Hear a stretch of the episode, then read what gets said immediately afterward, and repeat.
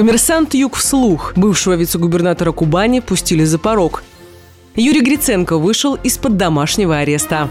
Юрий Гриценко, бывший заместитель главы Краснодарского края, освобожден из-под домашнего ареста под подписку о невыезде. Гриценко был задержан и помещен под домашний арест в мае прошлого года в ходе расследования уголовного дела по двум эпизодам о превышении должностных полномочий при финансировании строительства перинатального центра в Сочи, а также о мошенничестве при приватизации участка в пригороде Краснодара. Сразу после задержания Юрия Гриценко глава края Вениамин Кондратьев объявил о его увольнении.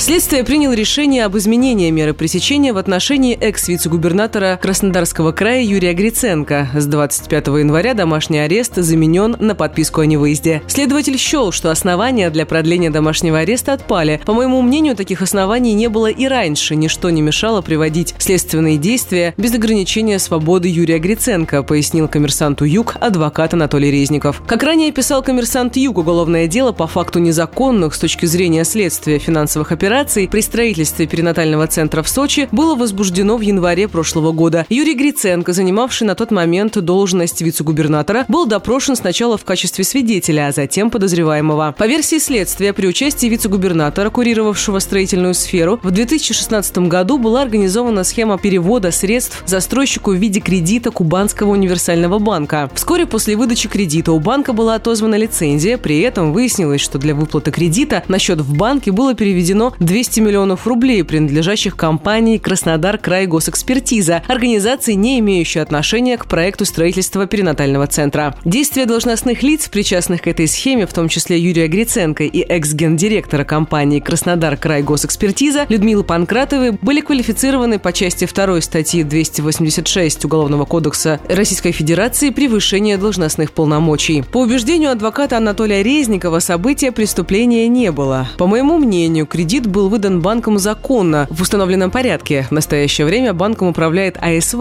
и у банка есть активы, которые могут пойти на погашение долгов клиентов, говорит адвокат. Он также отмечает, что Юрий Гриценко никак не мог предвидеть отзыв у банка лицензии, так как сведения о намерениях Центробанка не подлежат разглашению. Второй эпизод в деле Юрия Гриценко связан с выкупом муниципальной земли в поселке Березовом в пригороде Краснодара в 2010 году, когда господин Гриценко еще не был вице-губернатором. По версии следствия, участок был получен в аренду коммерческой коммерческой структурой под строительство гаражей. Затем целевое назначение участка было изменено судом, на участке были возведены дома, земля под которыми была выкуплена на льготных условиях. Ряд сделок в этой схеме следствие расценивает как мошенничество, с чем также не согласны обвиняемый и его защита.